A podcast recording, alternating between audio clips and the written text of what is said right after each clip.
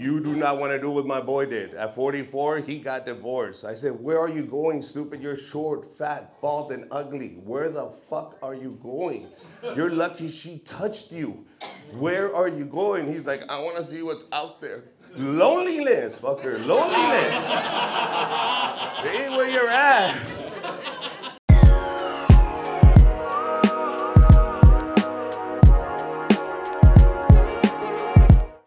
Hello, and welcome to the Comedian's Paradise. This is the podcast where we speak to scintillating, transcendent, and adventurous comedians from across the comedy world. And today's guest, well, I don't want to upset him because he may sort me out if I'm not careful. No, this guy, Richard Villa, he's lived a very colourful life. He's gone from selling crack, smuggling illegal immigrants, and now he's gone to the mad world of comedy. Please welcome the amazing, the fantastic Richard Villa.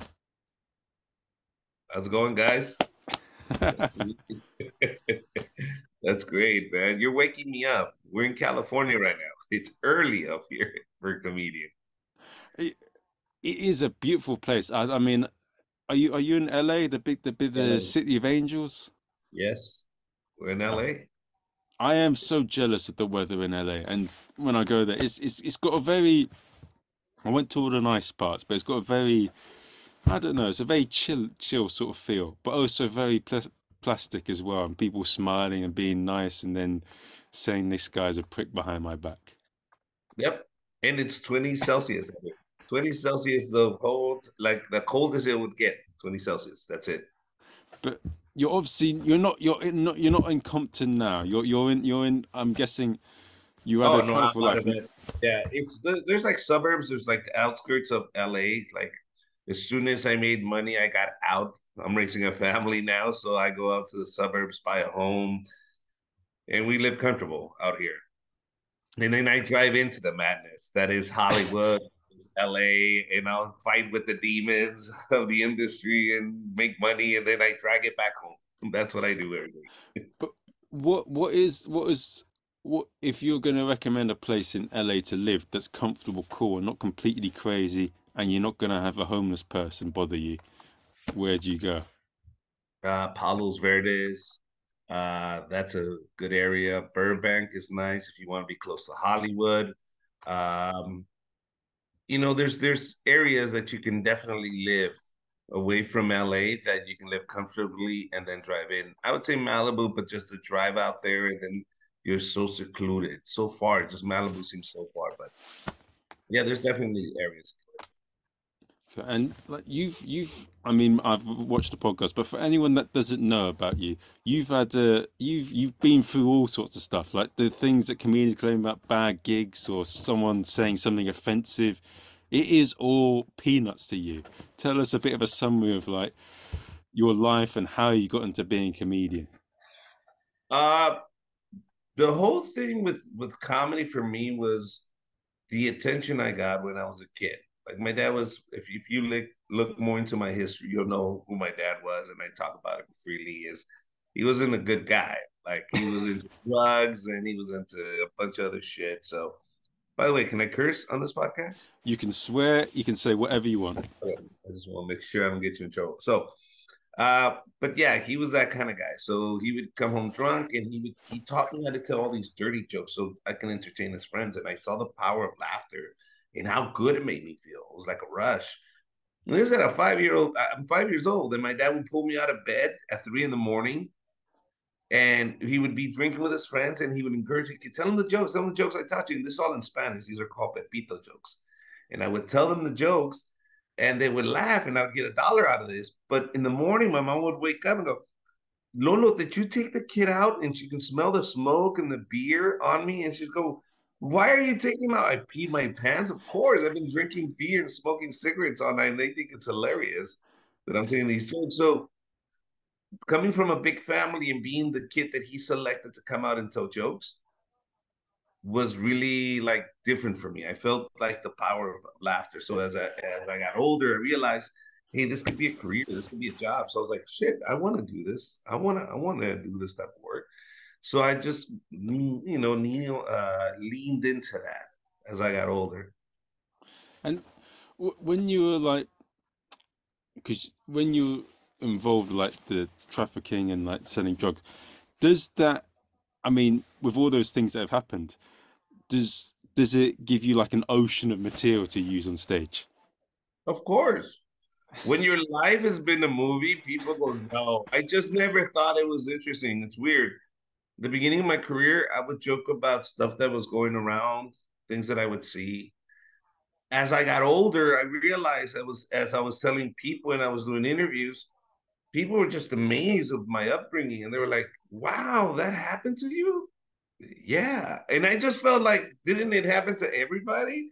They're like, no, that doesn't happen to everybody. That only happened to you. Like, we don't all sell crack at 10. Like, you sold crack, cocaine at 10. Like, we didn't. Like, you were involved in those deals when you were 10. We we didn't do that shit. Uh, you understand? My family didn't smuggle illegals into this country. Your family did. Like, I didn't grow up that way. So, people in the hood that grew up around me, this wasn't impressive. So, we never thought it was impressive or or something different until I got older and I realized, oh shit, this this doesn't happen to you. Then I saw, oh, I'm gonna talk about this then. And then and when I started talking about it, people went, oh my god, this is so crazy. How the hell does that happen? I'm like, I don't know. It's just life. That's why I don't mess with the audience. I have so much to tell you. I mean, comedians now they have this trend of messing with the audience. I don't have time for that. I got so much other shit to tell you about my life. And it's my life. So don't get offended at my life. Like if my life bothers you, go fuck yourself. Go get your own life. What I'm telling you is what happened to me. It should not offend you or trigger you in any way. Do you get anyone going, excuse me, what you said about being fat is offensive? Do you get yeah. any? How do you deal with like audiences coming up and like trying to cancel you or to say, don't don't book this prick? Like you must get a lot of that. Lots of the cancellation culture that's going on now. It's it's like when you throw up on a ride. Do you sue the amusement park? No. Why? Because you were. Well, it could if I wouldn't if I was ill or something. Okay, okay. So so you you see the amusement park, you see the rides, and you get on the roller coaster, and you throw up after you get off the roller coaster. Do you sue the amusement park? I unless that I probably wouldn't. No, it would take something a lot for me to want to cause an issue why to someone else. You, why, why wouldn't you sue the amusement park? The ride made you sick. Why wouldn't you sue the amusement park? because I don't want to because it's a lot of hassle going out suing people. It's a yeah. lot of um plus, plus a lot of people are gonna go, you you got on that. You knew what you were getting. Now, if my comedy makes you sick, my com- you knew what you were getting. Why are you complaining now? Especially now in this era of technology, if you're still if you walk into my comedy show and you feel offended, you're an idiot. You could have looked up a video. It takes seconds for you to see who I am and then make a decision is this the kind of comedy I want to go see? If in 2023, going into 2024, you're still offended at a comedian, you're an idiot. You're an idiot. You have all these resources to find out is this the kind of show I want to see? Is this the kind of roller coaster ride I want to get on? You have that power now. So by you coming to my show and saying you're offended, you can go fuck yourself. You're an idiot. I don't deal with you. Smart people understand I don't want to see his comedy, so I won't go buy his ticket. And then people that see my comedy go, now that's what I'm talking about. That's the real motherfucker I want to go see. That's it. Hmm. Some people don't want to know the truth. Some people do. Do we I mean, there's a lot of mad people in comedy, there's a lot of mad people that go into comedy. But we've mm. had there's quite a few things that I've seen like I had a f- person on the podcast who said he went to South Africa, and there's you know if they bomb on stage, they may die twice. There's people in Soweto in the slums going out with their guns out, and then there's I know there was a guy that was in Edinburgh who I interviewed a podcast who got punched by a woman, and he was lucky he didn't get any trouble because there was CCTV footage of her punching him. But if he didn't have that, there's a culture of you're guilty till proven innocent, and he could have been in all sorts of shit Okay, because of it. first of all, with the whole th- thing of comedy, people don't understand comedy, stand up, stand up, particularly stand up. See, people around the world are not doing stand up. See, those people that are getting punched, those people, it's because they go on stage thinking, oh, I have a microphone now and nobody's going to do anything to me. These people don't understand the game. They don't know that this is stand up, that you're allowed to say these outrageous things. These people are regular people seeing your performance for the first time. They're going to take it as a personal insult if you say something to them. That's why you shouldn't mess with the audience. You have to educate eh, around the world, educate people on what is stand up. Now, has it happened to me? Yes, in Mexico. Oh, And in, in even shows here, when I go to Mexico and I perform in Mexico City or I'm performing in Tijuana, Mexico, or in different states of Mexico, uh, I remember performing here in LA in a Mexican restaurant. And as I'm performing, a gentleman puts out a little little note and sends it to me. And when I open it up, it says, Ya bájale de huevos, o te los bajo yo. And that was it. I'm messing with the audience. I'm riffing. I'm I'm, I'm heckling. I'm, I'm messing with the audience. And the guy tells the bartender or the waiter here, give him this note. When I'm giving the note, I read it. I continued the show. I didn't say anything. I was done. The promoter of the, the bar that I was performing in grabbed me, took me through the back door, and said, Go home. You're done. Go. Go. Because if you stay here, this motherfucker's going to kill you. Go. You insulted him. Go. That note means he's gonna fuck you up when this thing is over. Go. That's it.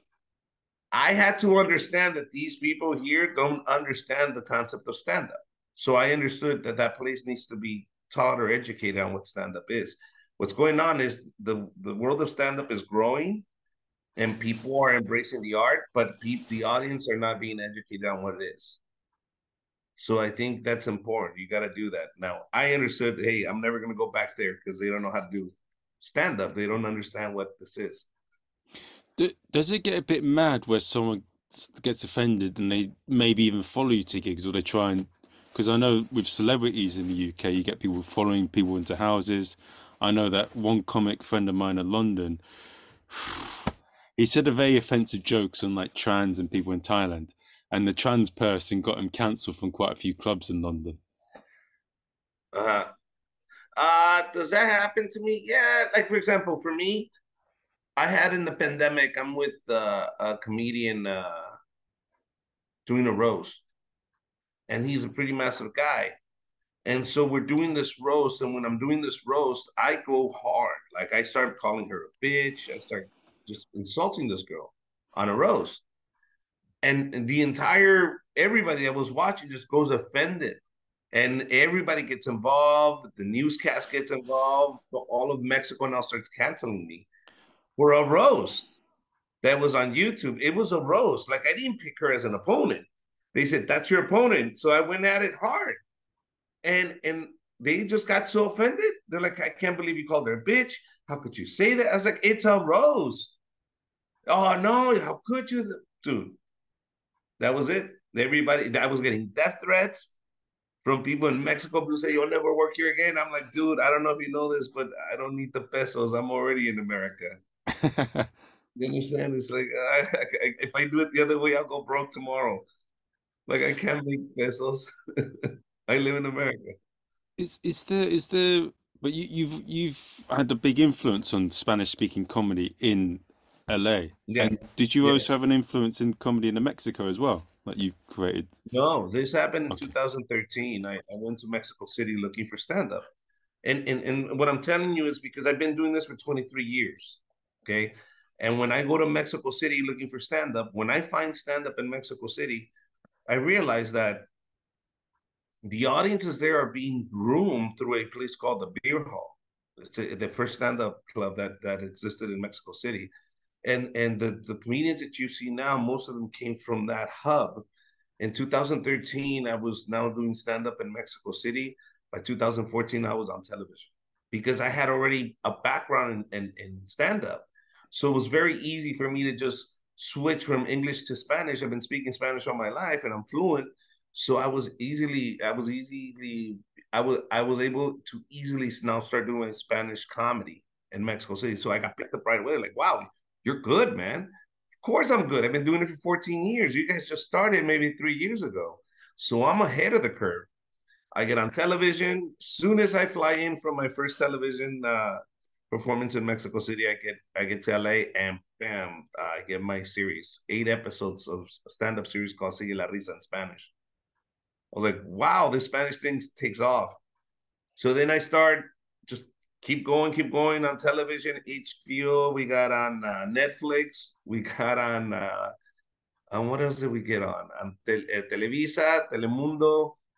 I mean, every network had picked it up. Um, and now I'm touring.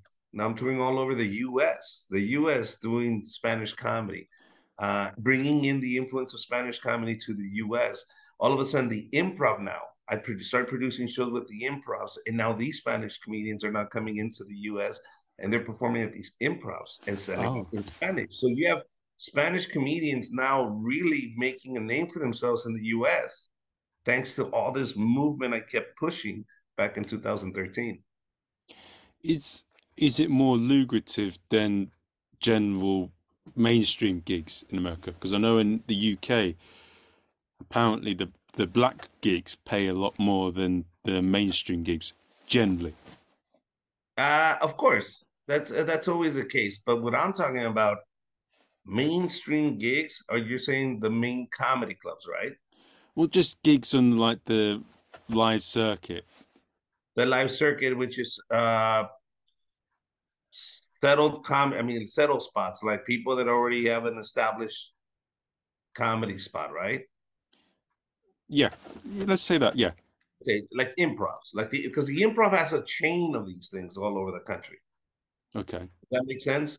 So when you have a chain of these, basically you start working door deals as a comedian. Okay. You sell your own tickets now, and that's another uh, topic about social media and how marketing happens. But, but at least here in the U.S., that's how it works now. Now I get to go to all these improvs and do Spanish comedy, and use their small theaters to just perform in Spanish, so all over the U.S. because it's so infiltrated. It, uh, has so many Latinos in in the U.S. now that can support a market. Did do you do a lot of the same jokes just changing words in there? Do you have to do completely different sets? Sometimes the jokes translate, sometimes they don't. But for the most part, I've learned how to adapt my Latino uh, family and everything that's going my Latino, my Latino background that is very traditional I've managed to know how to adapt it easily to the English language. So I would know, okay, this doesn't work in Spanish this way, and this doesn't work in English this way. So my my, my uh, memory muscles just set up that way, where I, I hear a joke, and right right away I'm I'm translating it and putting it in both languages and see if it works. Sometimes I find into situations where I go, no, because this word, this is the key word, and they're not gonna understand this one. So that's why the joke doesn't work. But I can figure it out right away and go, okay, this will never be a Spanish joke or this will never be an English joke. Oh, okay. But yeah. I've got a dodgy question to ask you, and I want to going to ask it. As a when I'm doing a regular set, I dress up as Zorro, and I call myself Asian Zorro. Would that be offensive in America? Asian Zorro? Yeah. What do you call, I call my I call myself Asian Zorro on stage. I get in the whole full gear. You've seen the film with Zorro and Antonio Banderas. I dress in the full gear. I put on the accent and I just do a set on it. I don't think anybody would care. I don't think anyone would care. Be like, why is he wearing a Zorro suit? I don't know. Fuck it. It is what it is. They'll be like, oh, oh, I know. I found that when I do it with Spanish speaking people, they laugh at how inaccurate my Spanish is or how crap I do it rather than anything else. Uh-huh. Are you doing Spanish comedy too? No, not yet. But I oh. might. No, not yet, not yet. I've tried doing French. I did a gig in French without knowing any French, and it went a couple times, and they've gone quite well, but they've been funny in a very awkward way. I'll be trying to trans do, translate one of my English jokes into French, and I'll forget a punchline, and everyone can tell that I don't know French, and they, uh-huh. we we all laugh together at the awkward situation. But uh, would you ever do that? Would you ever go into like a language you, you didn't know, like Mandarin or something, and just go straight? No, ever. Why would I? No. What what's um so with the mad stuff that goes in comedy, does how does I mean you're you've already mentioned before like your your life has given a lot of grit. Like what have been examples of over your 23 years where the grit that you've developed through your life has prepared you for the challenge of being a comedian that a lot of people wouldn't be able to prepare for? Uh, mm, I think okay, knock on wood, but the fact that I've been able to maneuver through drugs, like the world of drugs is very influential in, in also the entertainment world. Everywhere you go, you're gonna be everywhere. The party scene, and so not losing your head, not losing your your your nut, and going, oh shit, I've never seen this before. What is?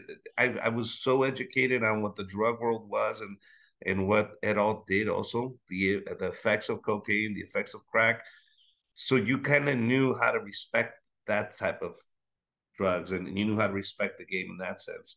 So in that sense, I was well educated and grew coming into this entertainment world of comedy, I also understood like a lot of the the psychology behind drug dealing and also the mentality behind uh, comedy. If you start looking at similarities, you will find so many similarities in just the way people maneuver and people act. When somebody wants something from you, how do they act? When somebody wants crack from you, how do they act? And those little mannerisms, you pick up on how to read people because people lie to you all the fucking time. Crackheads and co- eh, cokeheads, I don't know if you know this, they will lie to you and you learn how to pick up on liars.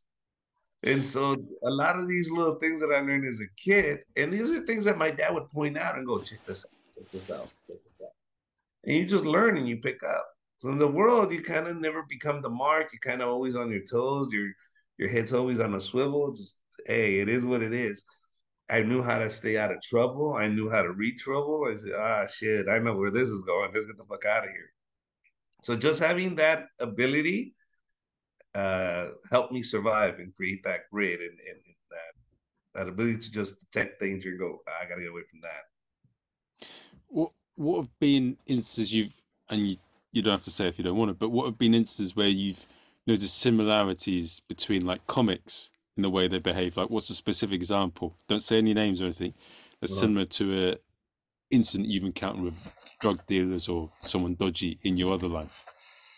Oh, when when you know somebody's gonna underbid you, when you know somebody's already taking your gig, when somebody's working the promoter, you know oh. what I oh. mean? Like supposed to be the host of the show, and all of a sudden they kick you out. I've had incidents when I was running the refry shows at the Hollywood Improv. Um, comedians would sneak up and and and tell the promoter, "Hey, kick him out. Let me do Friday nights." But what they didn't know that I kept tipping the wait staff, and the wait staff stayed loyal to me. And you need street motherfuckers like that that'll come down and tell you, "Hey, so and so just talk to the producer. They're trying to get the show. They're trying to give them your show." So you you are alert. You go upstairs right away and the conversation ends. Ah, you understand? Okay. It's so so just that type of shit that's happened with with comedians that have been trying to be shady, trying to get gigs out of you. Meaning these are your gigs. You already have customers coming. You understand? Once once they know a place is doing comedy and they, and they're and it's killing it and it's a popular place, people automatically came. I mean, the refresh shows were nights where people just didn't get in some nights. The place hmm. is packed. I had to hide inside and I couldn't go outside. So they let me smoke on top of the roof because people will get upset that they couldn't get into the show and they knew I ran the show. I called the shots. I can get whoever I needed in. Ah, okay, of course. Of so course. it was that type of shows. So because it was so popular, now anybody that just stepped into my spot as the host would just enjoy the fruits of my fucking hard work. Oh shit, this is great. It's already packed. People just come. What, what's one of the thing that I, you probably get this a lot as well, but a common thread is the more a comedian claims to be a nice person on stage, or like the more they say they're feminist or they they do this or that, they're often the opposite. Do you, Mhm. is that what what was it like in that world in terms of like how people would pretend to be they're an all right person, but Mm. obviously they're not. Oh, that's everybody. Nobody's as good they as they say, and nobody's as bad as they say. It's about you. How do you feel about that person? That, I mean, in, in my world, what, what you're saying is, does that happen here? Yes, it happens all the time. Could. Uh, there's comedians that are pretending to be somebody else, but the problem is this: we're living in a world where you have to be transparent because there's no more secrets. You try to hide yourself, they're gonna record you. Everybody has a camera now. You gotta be who you say you are. If not, you, gotta be transparent. If not, people are gonna get you. That's it. So you can lie on stage and say all this. Now, keep in mind too, that's a persona. That's a show. I don't want people to hold people accountable for what they say on stage. That's an entertainment. That's a that's like a movie. That's like you're going, wait a minute. In Schindler's List, that's not what happened. Relax. This is dramatization, so it looks better on camera. Relax. You know what I mean? This is this. Of course, that didn't happen, but we needed to look like this. Does that make sense? So, as a comedian, you have the right to embellish. You're not producing a documentary. You're not supposed to hit the facts. You're supposed to entertain. Sometimes it's the pie in the face but he got shot in the face. Yeah, but I, if I say pie, it's funnier. Does that make sense? Yeah. Yeah. So yeah, you do. Should you be yourself? Yes, you should be yourself. But once you start waving a flag, and it's not really who you really are, you're gonna get caught. So those Hmm. days are coming to an end. What? Oh, what? There's something I wanted to say, but I've forgotten it now. Um, the one, yeah, I I had a I spoke to a lady on the podcast, I think about a week ago, Helen Pryor, and she's from Russia and she's come to the UK, and there's a thing that's been going in the UK where comedians complain about being abused or different things, but she, she's one of the things she said. She's had a lot of bad things happen to her, but she said it happened. Thir- but she also had cancer, and she's a survivor, survivor of that. And she's like, that stuff happened to 30 years ago. I don't want to worry about the past. And she wants to move on from that. What do you think of some of the things that happen to comedy or comedians that are the outrage and the anger they get over? I mean, you mentioned earlier that there's a lot of things you see with some people in comedy and different things where they get offended, get angry, and cause all this uproar over little things. What are things that specific that you look at in comedy and people in entertainment? They get really offended, get really angry, and they make a big deal of where you're like, "What? This is nothing." Um, sorry, thought I heard something. Oh no, um, your name. I, can I tell you something that bothers me? Your name. If if if I'm not friends with you, if we don't hang out all the time, I don't know your name, you don't know my name. We just met today, and and I'm gonna introduce you on stage, and I forget your name or I mispronounce your name. Get over it. Get the fuck over it. I I I literally will stop talking to you. Period. What? Petty like that. If you're petty like that, you know what you do when somebody doesn't remember your name. You make sure they never forget it. You go up there and you destroy. And when you destroy, people are gonna come up to me and tell me, "Hey, who was that?" Now I better fucking know your name. Do you understand? Make me know your name. If I fuck up your name and you go up there and you start talking shit about me because I didn't pronounce your name correctly, go fuck yourself. We're never gonna work again. I never want to see you again. The only way I will talk to you again is if somebody in the audience comes to me and says, Hey, who was that guy? Then it will be worth the time for me to go see who the fuck you are. But if you go up there and start talk shit, uh, talking shit about me, and then after that you do your material and you eat shit, that's why nobody fucking knows your name. Does that make sense? So for people to get mad and get us say, "How you didn't say my name?" Shut the fuck up. Earn the respect. Go on stage, kill it, motherfucker. So I can go fucking remember your name. So I can go, who is doing that? What is his name again? Let me react that way. Give me that. Stop bitching and whining because somebody didn't remember your name. You know why don't nobody remembers your name? Because you fucking suck. Stop. That's Whoa. it. That bothers me, bro. That I stop having fucking relationships with people. Go, go, go fuck yourself and your fucking name. That's it. Then what do you make of the cliques that go on in Los Angeles? Because in every big comedy city, there's cliques, and they bitch about, oh, if you're friends with that one, you can't go into that club. What, that what's happens your... everywhere. Yeah, fuck those cliques. Fuck all those cliques. and I yeah, and this is from a guy that made it the biggest clique out here of Latinos. Refry, Refry comedy was the biggest clique. We went fucking all over the U.S. and fuck that clique. Fuck all that shit. Fuck all that. Just worry about yourself. The reason they have cliques is because they're trying to disguise their mediocrity among each other.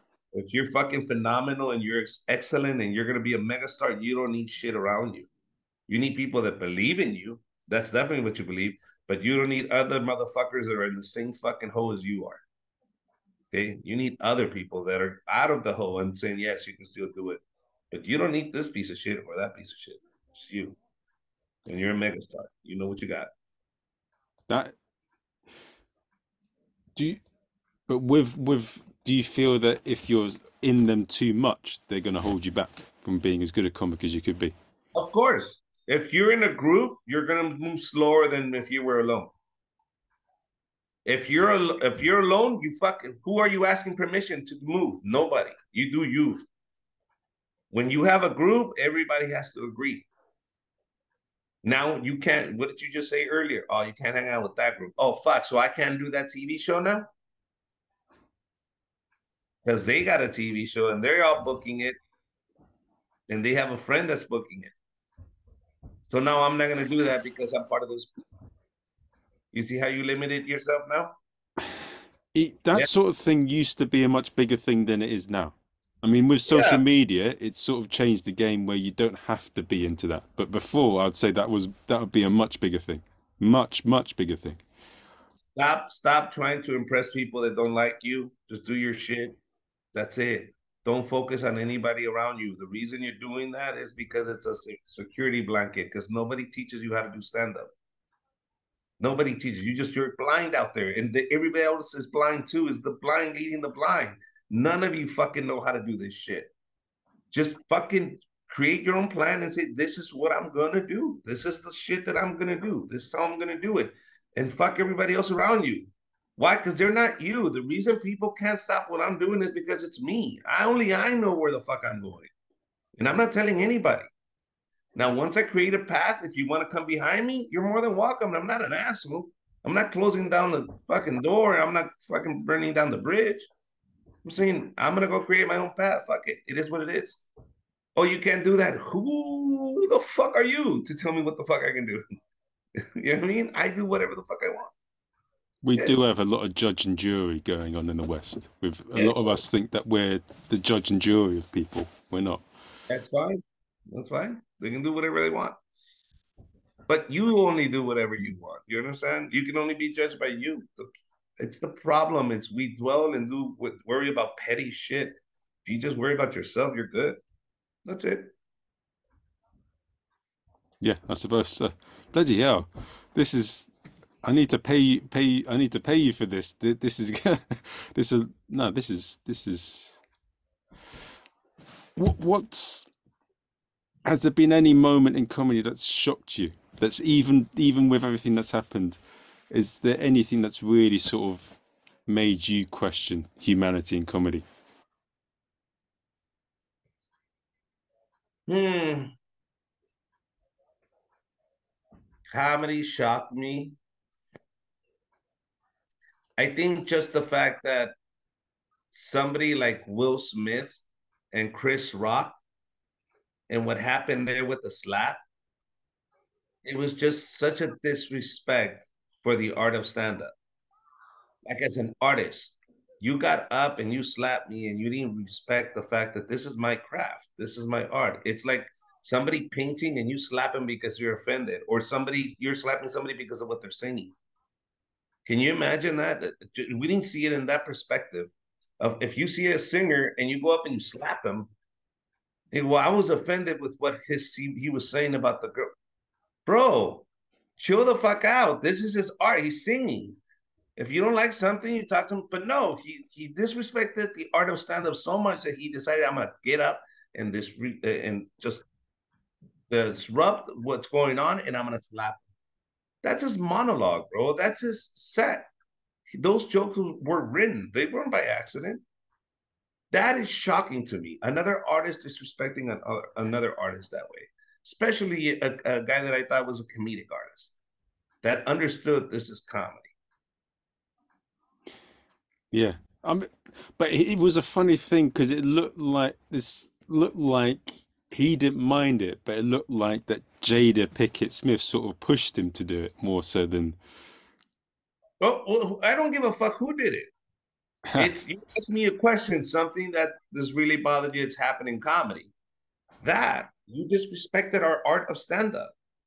You, by being Will Smith, gave a green card, a green, a green card, a green light to everybody in America and or around the world to attack a comedian if you don't like what they say.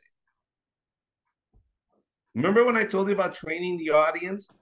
He's now training the audience to it's okay. If he talks about your wife, get up and hit him. Do you understand? The fact that comedians stood up and started talking shit because they didn't kill, uh, they didn't kill, they didn't kick out Will Smith. They even gave him an award afterwards. That's how the Academy handled that. So that could have went the opposite way, where stand-up comedians are not getting assaulted because Will Smith set the precedent. If if you don't like what the comedian is saying, hit him. That's how we deal with this. Bullshit, dude. Is but you mentioned as well before that with the cameras going on and things, you've got to be more authentic. Do you feel that this is going to go on for maybe five or 10 years where people are going to get that, but then it's going to change back around again and things are going to. I think when I think everybody's getting canceled. So I think the cancel culture is going to cancel itself out. Does that make sense? Because none of us are perfect.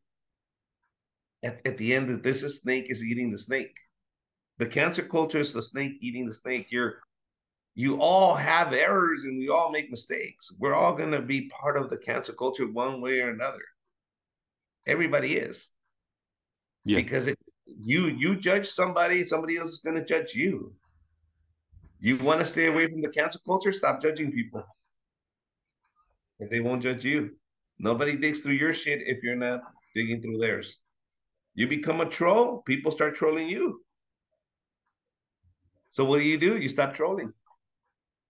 Because we all have something to hide. Yeah. So that's it. It's the snake eating the snake. That's cancel culture.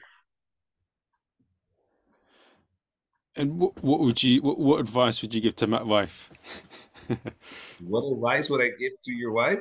To Matt Rife, Matt Rife, Matt Rife, not oh, my Matt. I thought you said my wife. I, said, I would never give your wife any advice, but Matt Rife, um, I've known him for years, man. I've known him since he started in LA. He was a young kid. Him and Dylan Garcia would go at it. Um, I'd say keep doing what he's doing. Um, stay who you are. If people had a perception of who they thought you were, then that's on them. And now you're showing them who you are. That's fine. Just keep being who you are. Don't don't lie and don't lie, especially right now, because he doesn't have any overhead. He hasn't indulged in his fame yet. He ha- I'm pretty sure he doesn't even have time to buy shit yet. Right now, he needs to stick to his guns and still stay who he is. do his jokes how he wants to do them. That's it. One of the things that I always find quite funny, whether it be uh, audience members or even other comedians when they're judging another comic, uh, if you're not, I think judging someone unless you've seen them live is a wrong thing. Like judging how someone good is.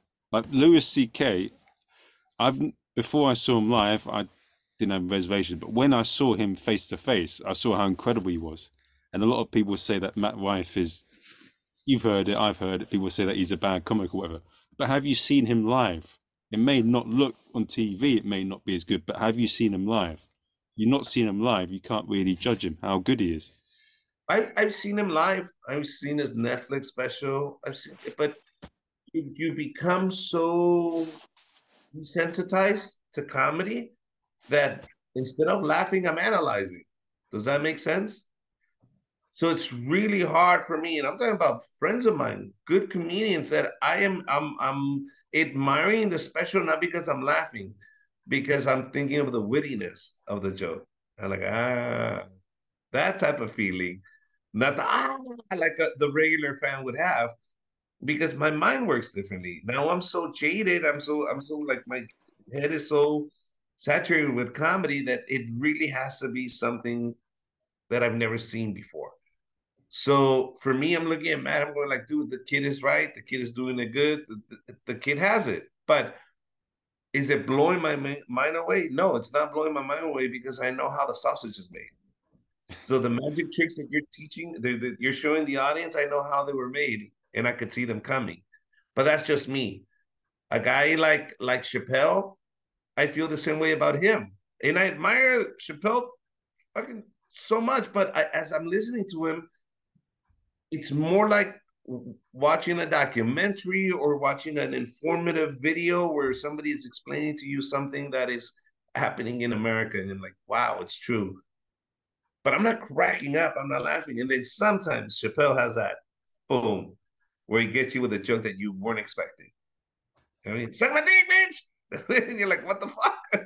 and now you're laughing. So that's the magic of Chappelle that I think Matt Rife eventually will get it, man, if he keeps working at it. But he has the platforms now. He has the stages. He has the theaters to practice. Does that make sense? To be great, you need to practice. So he's he's on his way if he keeps going at it. Yeah, and so many comedians would want to be him. Yeah, uh yeah, but you know, people think they want something, but they really don't, man. I mean, you don't know his life. I don't know his life. We don't know each other's lives. So I think that the the fact of wanting, stop wanting. Forget, don't want other people's stuff. Just enjoy what you got. Shit, you got health.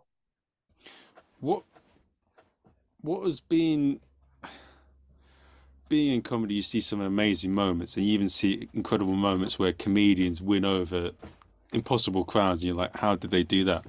What's been an example you've seen of another act, or even yourself, where you've had an absolutely nightmare of a crowd, but somehow you saw them or yourself completely change them around and they're falling over with laughter? Ah, let me see. Let me see. I've seen this.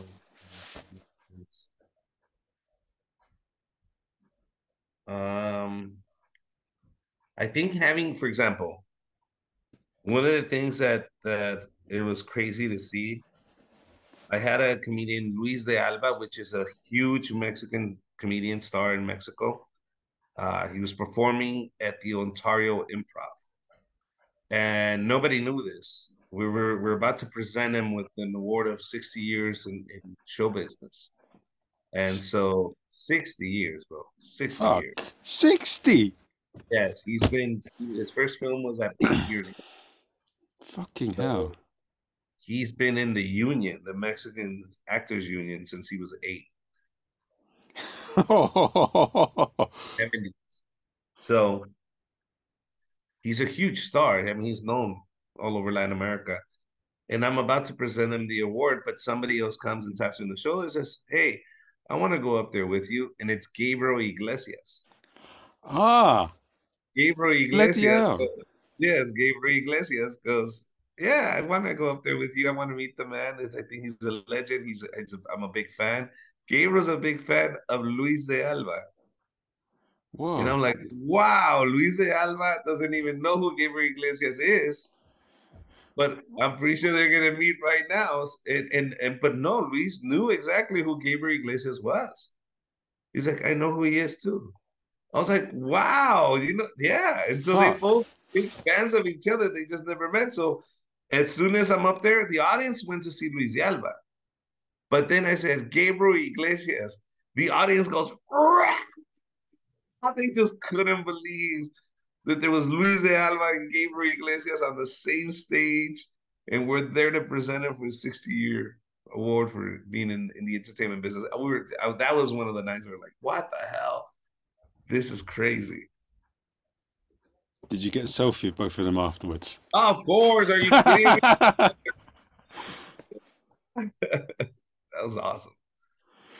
Ah, well, bloody hell. Uh, with being in LA, I'm guessing it. What made it even more awesome is sometimes when you see a famous person, they're not where you expect them to be. But when you saw them, that was like, yeah, well, yeah, I, have had I had hung out with Gabriel uh, many times before, but just him wanting to come and say hello to Luis. For me, I was like, "Oh my God, you're a fan." He's like, "Yeah, I'm a fan," and I was like, "Oh, that's so cool, dude." And and and for Luis to know exactly who Gabriel was too, he's like, "Oh no, I know who he is." I was like, "Oh wow, this is crazy." And then for them to like meet and hang out, and we went to go have dinner afterwards, and then ice cream. It was just crazy, dude. It was just a crazy, crazy night. That's yeah. and especially for, for a comedian does Spanish and English comedy. So I'm fan of both, going like, wow, dude, this is crazy. Have both monsters here. But yeah, that I don't know what to say there. That's fucking amazing. Uh, what if you were? How has sort of comedy changed you? And if you were speaking to a, a eight-year-old Richard Villa, and you were going to tell him about the comedy world, what would you tell him to prepare for? I would tell him to stop making excuses and believe in yourself. You you have it. Just believe in yourself. Don't listen to everybody else. You got it. You got it. It's just you don't have people around you telling you you got it. Does that make sense? It's it's hard to do it alone. People that either there's two ways of you making it. You just believe it to the point where it's obnoxious and cocky. You have to believe it that hard, or you have to have an infrastructure of people around you that believe in you that hard for you to make it. Because quitting is so easy. Because slowing down is so easy. Because making excuses is so easy. But when you have people around you believing in you, that gets you through that hard part. That gets you through that lump of wanting to quit, that wanting to slow down, wanting to find excuses. But you need the people around you to tell you and believe in you. It, you ever see people that are in good luck, they're having good luck, and all of a sudden they generate more people, people that are upbeat and, and happier, genuinely attract more people because people want to be part of a winning team. So once you have the peer pressure of the people around you believing in you, now you have nothing but to win. Why? Because I have more people believing in me. Or you personally believe it. That's the only way to make it. So if I can talk to my eight-year-old Richard, I would tell him, dude, you don't have the luxury of having an infrastructure of people that believe in you. You're gonna have to be the cocky Richard. You're gonna have to believe it so much that people think it's insulting, and you go, I don't give a fuck because I don't have other people believing in me. I got to believe it. So that's it. And how how how has comedy changed you? Oh, it's giving me the best job of my life. Look at this. It's eight o'clock in the morning on a Tuesday, and I'm talking to you. That's it. Oh, it's nine o'clock, but yeah, I mean, it's, it's I'm here, right? This is what I do. My podcast is back there. Um, I just wait for tonight. We're gonna do a show, and then this weekend I'm back on the road touring. That's it. You're your own boss. You don't have to be in a nine. You don't have to be. You're your own boss. Yeah. yeah. That's it. You just write. You write jokes. You Watch TV. Uh, you smoke, and that's it. You chill. I do wish that they made weed legal in London. I didn't know I could say weed, but it's California, baby. Here, it's, it's I just have to call somebody to bring it to me. it's but I don't have to leave my house. it's it's it's legal in most parts of America, isn't it? Weed now. It's like Yeah, most states already legal. oh, Oh, oh, just a few still left. no, that's that's brilliant, man. Fucking hell. Um, I I had a lot of uh, comics that I I told them about this, and they were excited to hear about it. So Oh. I'm gonna a lot of them from the UK. Um, but no, this has been brilliant, mate. Um, for anyone that wants to know about you, where do they find you, brother? Uh, at Richard Comedy. Um, uh, no, yeah, at Richard Comedy on all my platforms, or you can go to richardvilla.com. That'll take you to my website. It hasn't been updated, but it'll get you to all my links wherever you want to communicate.